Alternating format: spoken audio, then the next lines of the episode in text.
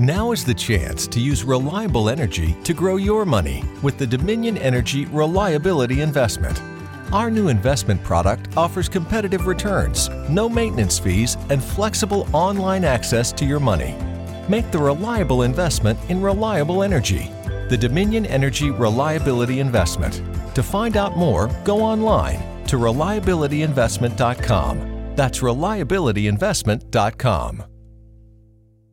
Hello and welcome to the TIFO Football Podcast. I'm Joe and today I'm just here uh, to introduce content editor Seb Stafford Bloor, who last week spoke to Jonathan Northcroft about the book that he released, a retrospective on the 2018 World Cup, which really does sound fantastic. I haven't had a chance to read it yet, but I'm definitely going to after listening to this interview.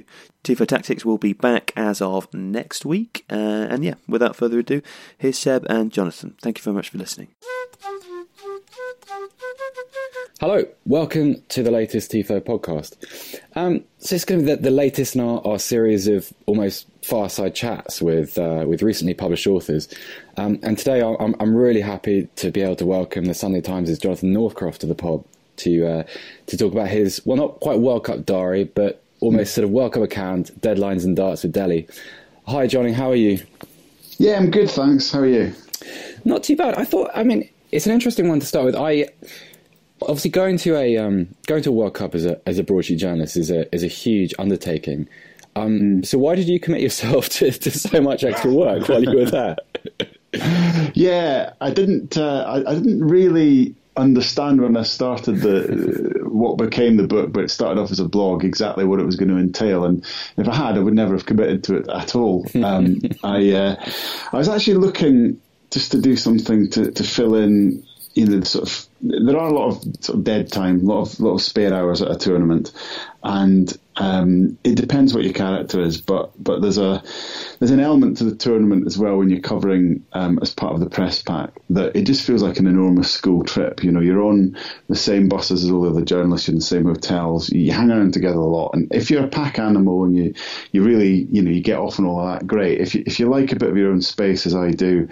Um, you're just sort of looking for, I guess, ways to get a bit of headspace away from all of that and, and just things to, I guess, fill in the time. So I, I decided to just do a bit of blogging on Facebook. Um, in fact, it wasn't really even designed as a blog. I just thought I'd have a bit of fun by picking out a few players that I was going to be watching and uh, maybe have a go at predicting a few results.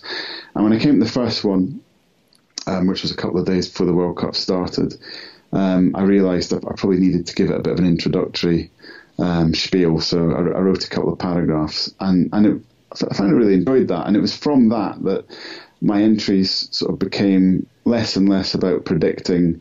Yeah. Play, you know, results and players, and longer and longer, and, and I really, really got into it. And, and before I knew it, I'd, I'd come up with about forty thousand words, which um, yeah, I'd have called HR if uh, if somebody actually asked me to do that on top of my uh, my newspaper work. But uh, it felt like pleasure at the time. One of the, um, I mean, I suppose the book's starting point is your arrival in Russia, but also your immediate experiences tallied against your expectations. Um, I thought that was a really interesting part because I, I, I like you, I mean, um, I had all these sort of visions, and you know, I spoke to people who were going, and and there was yeah. definitely a wariness. Um, what was that like yeah. to sort of? How long did it take for you to, to sort of realize maybe what I've been reading back home in the Western press isn't quite as it as it is. Yeah, was, I mean, it, it was a funny one because it's not like I'm naive about tournaments. I've been to you know South Africa and Brazil, and um, I'd had sort of you know security briefings and, and, and so on about those tournaments because of, of situations in, in, in that con- those countries, and obviously I've, I've been writing about Qatar. I'd thought a lot about also the you know, the, the, this pattern now we've got of, of, of tournaments and competitions being um, slightly used as, as, as sort of political um, capital, I guess, by the countries that are hosting them. So I, I didn't sort of didn't sort of go in blind to the fact that uh, there might be a difference between what we were being told in advance and what, what it was actually like. Because you know, with South Africa and Brazil, got these huge security briefings, and actually they turned out to be great, great sort of countries to host tournaments.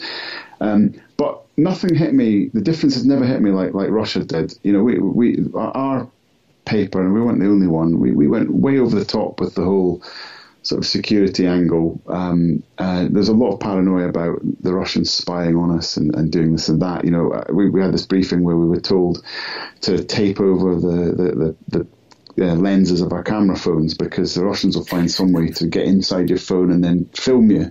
You know, goodness knows what, what, what they get what they get out of that with a bunch of football hacks. But anyway, we were told stuff like that and given special devices to double lock our hotel rooms, and then of course you're reading about. Um, I guess the oppression of, of, of in, in Putin's Russia, and I was I was a bit maybe the first time a bit negative about going to the tournament, and it took me about oh maybe a, a, day to just feel completely foolish. I went out in St. Petersburg, I think the second day I was in Russia, it was my birthday, and just found this really vibrant, you know, young, buzzing city, really beautiful, really well kept, just, you know, quirky, uh, everything. In, you know, individualistic, everything that, that, that you in the West you're told Russia isn't, and there wasn't a security problem now, I'm not, you know, I'm, I'm, I'm sure I'm not, I didn't take that as that means everything in Russia is brilliant, but it certainly showed me pretty quickly that that um, you know we've been given a narrative here that doesn't really square with, with, with what the reality is. And one of the things that was interesting was a lot of European countries were the same, but when I spoke to South American journalists or fans or saw them, they didn't get the same um, propaganda, for want of a better word, about Russia as we do. So that they, they had no expectations at all. They hadn't been told any of this stuff that we were all told, where it wasn't just Britain, you know, the, the, the Germans, Dutch, um, Danish, all that sort of stuff. They, they, they had the same kind of um, briefings as us, and there was a big disconnect between the reality uh, of what the tournament was like and, and what we were told beforehand.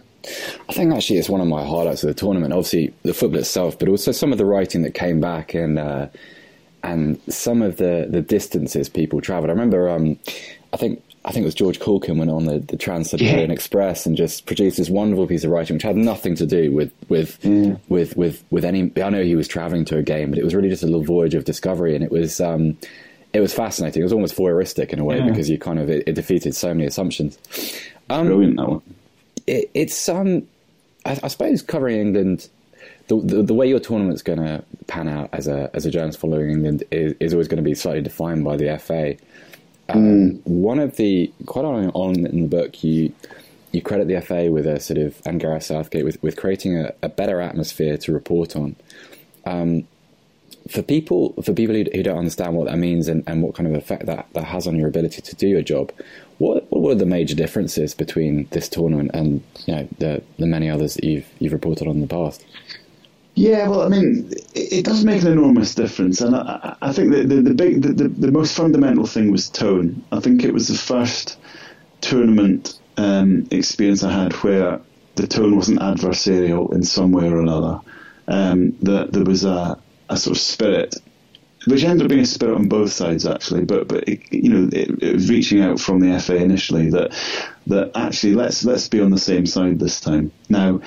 Um, I'm not saying that all the previous tournaments I, I, I, reported on were exactly the same and, and, and there was exactly the same negativity, but it was it was degrees. You know, I, I, I went to my first World Cup was '98, and I was covering Scotland, but I also did a bit of England, and I was struck then by this enormous difference between the the coziness of, of and friendliness of, of being Scotland, and then going to La Baule on on the um, coast near Nantes, and just finding this this kind of grandiosity about England and the FA and, and, and, equal on the other side this this kind of ego about the, the press covering them as well. And you know there, there was a sort of almost idea of, of, of, sort of oppositions colliding in every press conference and, and mixer. And I found it really odd.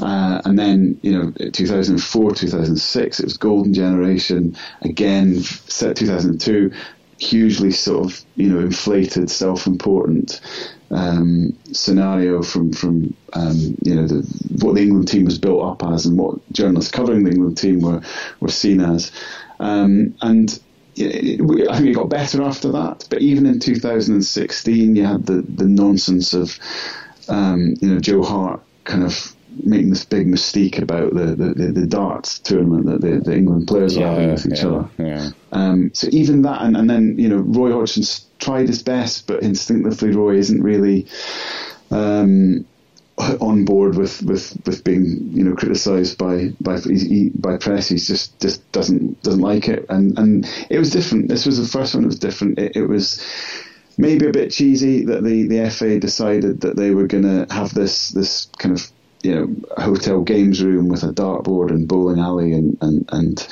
pool tables and, and you know a Super Bowl style press conference before where you could speak to any player. But all of these things actually worked. Um, there was a there was an informality about it. There was a mixing with the players. Um, it helps, I think, that there were no really huge megastars anymore. You know, maybe Wayne Rooney was the last, maybe Harry Kane will be that in a couple of years, but maybe we caught the squad at a time where there wasn't this sort of um, inflation and around any of their, their, their kind of um, reputations or whatever. So all that fed into, um, I'd say, the first tournament that, that took me back to, to 1998 and covering Scotland, and, and it was better on both sides because of it. Did you have any? I mean, uh, we're not going to throw anyone under the bus here, but did you have any experiences at tournaments? You just thought, I mean, you, you are married, you, have got a young family. Um, mm. I know people think that sort of a, a, month away from home is just a big long holiday with lots of football involved, mm-hmm. but I, you know, from the descriptions I've read, uh, which are not written by Pete Davies. um, um, it, it, it, doesn't really sound like that. It sounds like an awful lot of work with you know a lot of pressure. So within that context, were there any tournaments where you just thought, I just I, I want to go home? Well, it's, it's a funny one. I, actually, I, I, would say before I had kids, it probably was a, a month away. and, um, and, and, it does change when you know you, are sort of missing your family and all that sort of stuff. Sure. That is a big dynamic. Um, I would I would say that um, probably the oddly enough, probably the closest I came to, to feeling that was Brazil. You know, I'd, I'd always wanted to go to Brazil and, and, and you know watch watch football there, and I, I just that, that that soured very very quickly for England.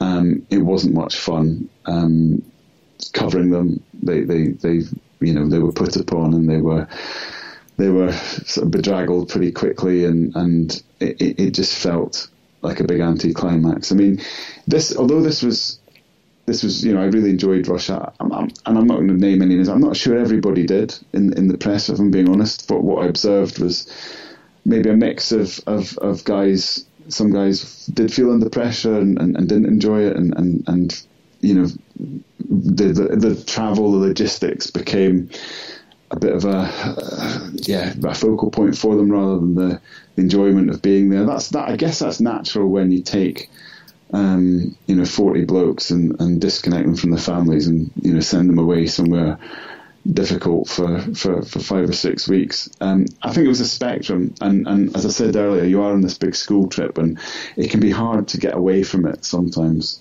Um, so, uh, yeah, it, it's not all look, it's better than a real job. It's always better than a real having a real job, but it's not always it's not always fun. Um, I didn't write about many of the negatives because I, am not I'm not sure if, if you can really complain. I, I, I, I, never want to be in the position of complaining about the job we do. Um, but I wouldn't, you know, being honest, it wasn't all rosy for, for everybody.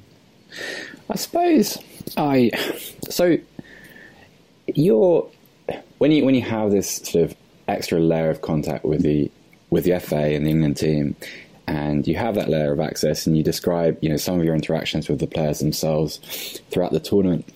Is it hard, or at least how do you retain your sort of impartiality? Because I know you're a Sundays writer, so it's it's mm. not quite the same. But your job out there is potentially, if it all goes wrong, to be heavily critical of people who have, have sort of extended themselves to you and you know who you presumably developed a little bit of trust with over the, the, the tournament's lifespan. Is that is that one of the challenges of tournament football when you're assigned to a specific nation?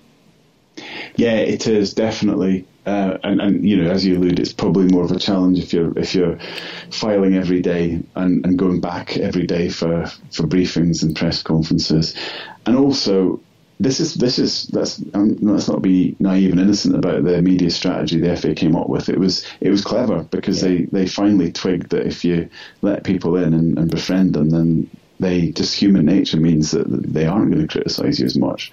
That's just a fact.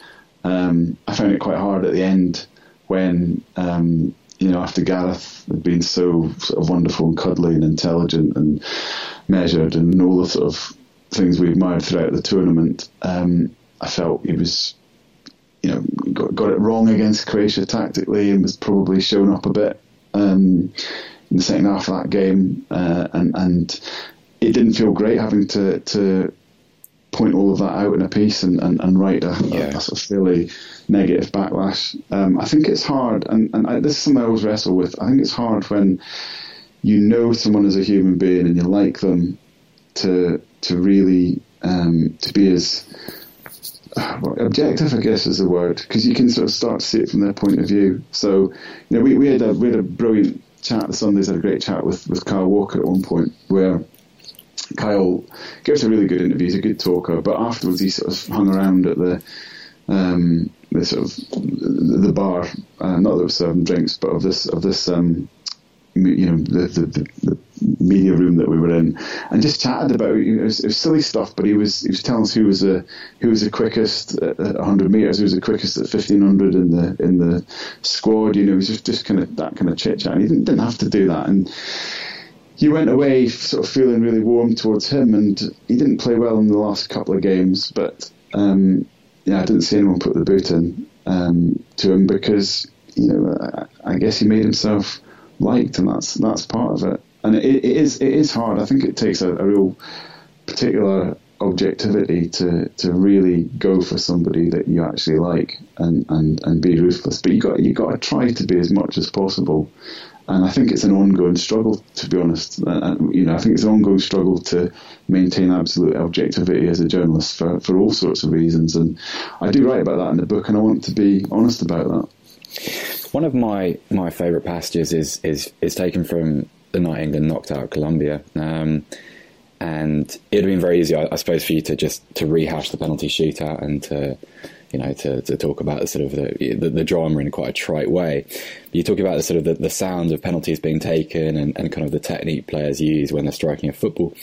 It's it's it's lovely. But I, uh, what I wanted to ask is, when you're in that situation, because it's not like reporting on a Premier League game where, you know, come seven o'clock, everyone's heading home anyway. So you're, mm. you're sat there, and, and Jordan Henderson has just missed his penalty. You presumably got, you know, the, the FA support team somewhere close to the press box. You got your other reporters around you. What's it like to be sort of? It's almost a knife edge situation because no one has any any sort of certainty over their immediate working future because you're all either, either, either on a plane tomorrow or you're you're there for another uh, week to ten days. Is that is that a what what is that like?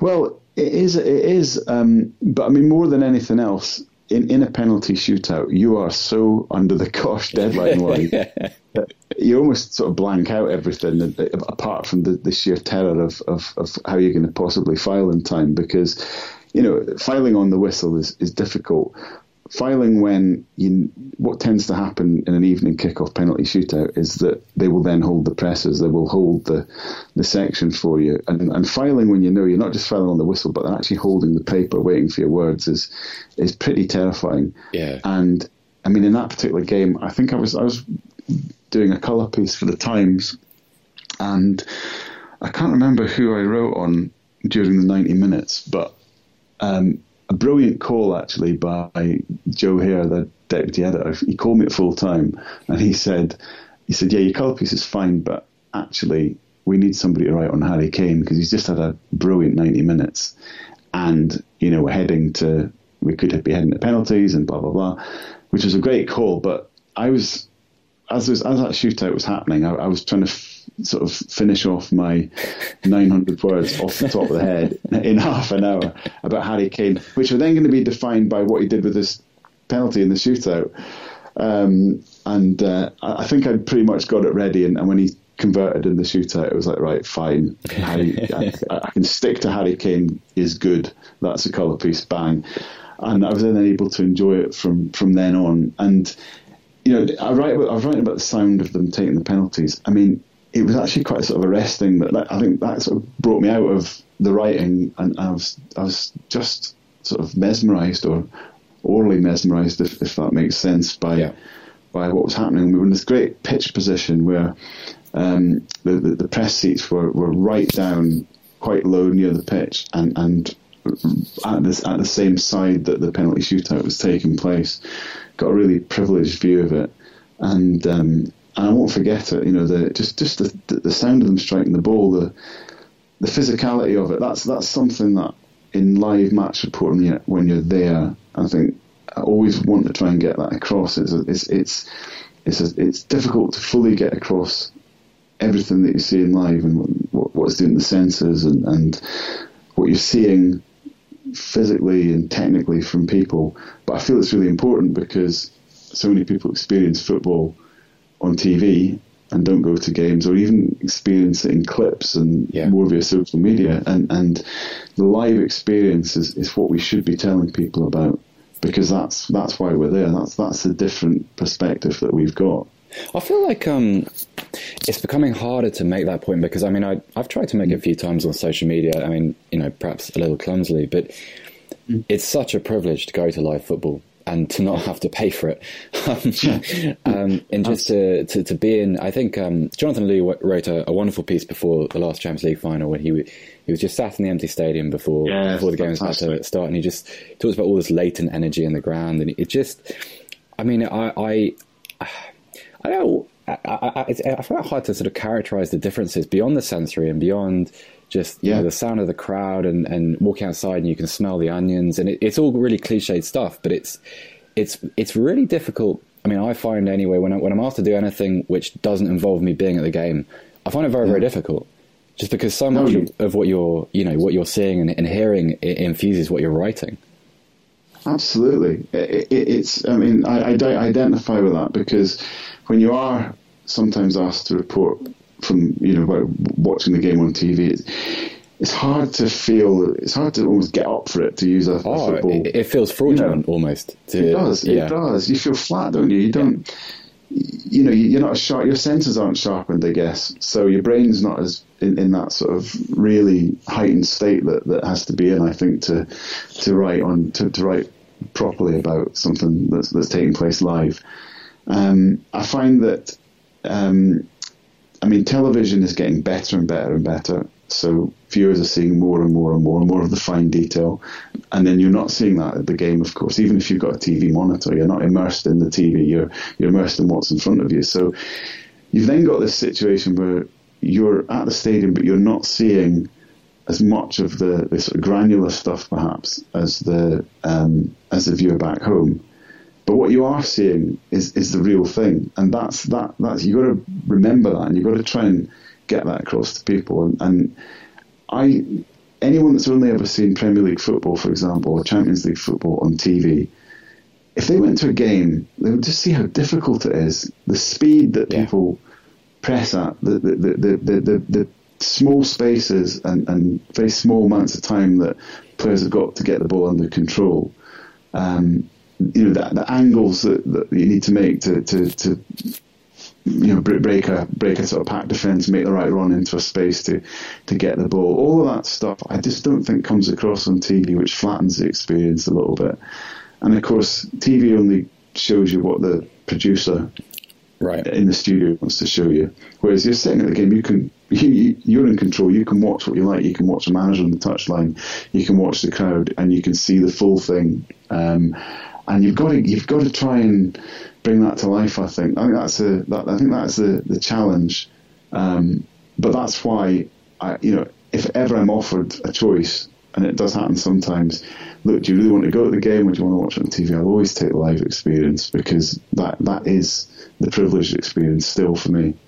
It's interesting. You mentioned Kyle Walker earlier. I mean, one of the first games I ever reported on was um, was at White Hart Lane, and remember how, how shallow that old press box was there. You'd be right yeah. on the touchline, and, and um, he he in, in, the first half he played alongside me, and I, I remember thinking beyond all the normal stuff about you know the, how the atmosphere feels almost on top of you. These guys yeah. are incredible athletes. I mean, the, yeah. the, the, the, sort of the intensity of the game and the speed of it. I mean, it's it's something that's always mentioned on TV and be like, yeah, the, the game's too quick and, and, all that kind of thing. But mm. when you see it in person, it's it's staggering. You just think, I mean, I'm, I'm, I'm, 34 now, so I'm well beyond my athletic prime. But even when I was younger, I don't think, you know, the idea of, of, of playing that for 20 minutes, just no way. It just, it's incredible.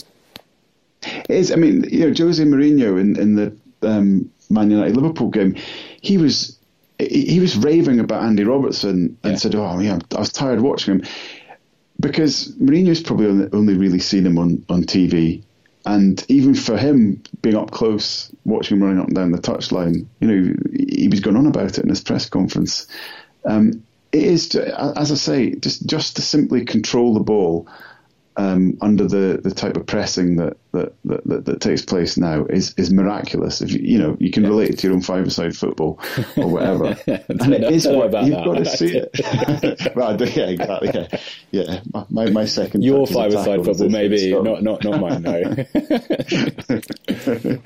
um, I mean, another one that in terms of physicality, that that England Colombia game. I mean, Yerry Mina, I, I developed a bit of a man crush on him after that game because seeing him dominate physically, to dominate the box, dominate in, in the air was just marvelous. Just the the, the, the power, the leaps, the the, the, the sort of um, authority that he had, um, the mastery over the, the sort of situation. Both boxes was just magnificent to see. But you know, you watch it on TV and it's just a bloke heading the ball from a set piece, and you don't see what he's. You don't see him having to get above Harry Maguire, who'd won every header pretty much in the tournament until then, and the, the sort of physical joust that takes place there. So, um, yeah, yeah, I'm, I'm getting, getting quite excited just just talking. I, I, I, I, tell you what, we'll, we'll, we'll go back to. Um, I think probably what was your favourite moment in the whole tournament? You were you're in the stadium for Leo Messi's goal against Nigeria, um, yeah. and by a process of deduction and elimination, you rated it as uh, two of your, your, your favourite touches in all your time watching uh, watching live football. Tell us about that.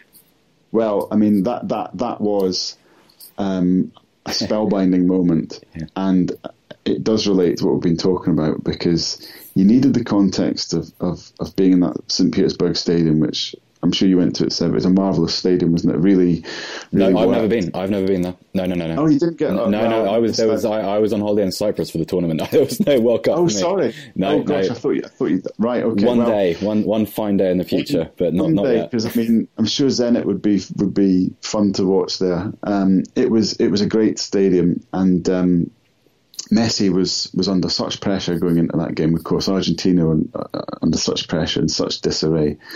Um, and there was the, the stadium was pretty much dominated by Argentinian fans as well. They travelled in enormous numbers. More South Americans than than Europeans came to the, the, the tournament, and um, it was it was just. It, it, did have one of those knife edge atmospheres, um, and the opening 20 minutes, I think the goal came with 20 minutes in, had been pretty chaotic. It had been, you know, Sampaoli's Argentina in chaos as usual, and um, it was almost like a sort of bolt of sunlight coming into the game. This this sort of ball just dropping over Messi's shoulder, and he'd made this great run. And it was a touch. It was a touch with his thigh to to not only tame this ball that was coming at a very difficult angle, but also being Messi to do that little bit extra, which was to also simultaneously tee it up yeah. for the volley at top speed, breaking ahead of the defender. This just incredibly perfect touch, and then the finish with the wrong foot, you know, which is mind-boggling to to do it when you need to. Um, it was just utterly perfect. He had to have the context of the, the, the, you know the pressure that was there, and on TV, I'm just not sure if if if he got exactly the angles and the pace and everything that was was taking place. And yeah, and it, it made me think. Yeah, I'm not a Messi fanboy, um, but it made me think, wow, that is, uh, you know, that is a touch that is unlike anything else I've seen before. That's probably the best touch of football I've ever seen. And it did take me back to 2014 where Messi played this this pass against Belgium to Di Maria Oh, yeah. Which you can you can find it on, on YouTube actually under the greatest pass ever made, and that that is what it felt like at the time. Again, it was a case of it was in Brasilia, and it was a case of just seeing, um, well, actually not seeing the pass because it was only Messi in the whole world the pass, and the, the, just the perfection of the weighting of it and the, the, the angle of it, the shape of the pass, um, right into Di path over 40 yards was just incredible. Um, and uh, and yeah, yeah. I mean, it, it it it was it was something. You know, I know I'll be. Will anyone, any of us that have seen Messi, will be telling their, their grandkids about him, and I'll certainly be talking about that particular game, that that particular night. I think it's one. It's one of those things. I, I think for for when you see him play live, he's one of those few players Mm. you think this is something I have to take off. You know, because Absolutely. it's it's also I, I find it strange. I, I know we live in this uh, weird binary world where to like Leo Messi is to is to hate Cristiano Ronaldo and vice versa, which I don't know. It just seems counter to the spirit of the game, really. Uh, counter to Oh. the spirit of the game. Um, I suppose actually now that we've talked about Messi, we'll get a whole army of uh, Ronaldo acolytes underneath the video commenting. Um, Oh, yeah, you will. Johnny, thank you so much. I, I oh, just before we go, I'll make you blush. I, I, I, for anyone listening, this is not just a rehash of the tournament. This is not a a blow by blow account of what England did or what anybody did or, or sort of match to match. It's a, I, I say, I think I describe it as kind of, um, a, you know, a, a long list of, of sort of unique asides. Um, and I rattled through it in a couple of days. It's great. It's uh, I wasn't. I, um, full disclosure, when I opened it, I wasn't sure I was ready to go back to the World Cup, um, but that's not really an issue. And it's um, for something which started so, uh, so informally, it, it's come out remarkably well, um, and I thoroughly enjoyed it. I'm really chuffed that you did, and thanks, thanks for uh, letting me on to talk about it. I'm, uh, I've had a little sort of 20 minutes of reliving it myself. but it's quite pleasant. Absolute pleasure, matey. Thank you very much. Thanks. Cheers. Thank you.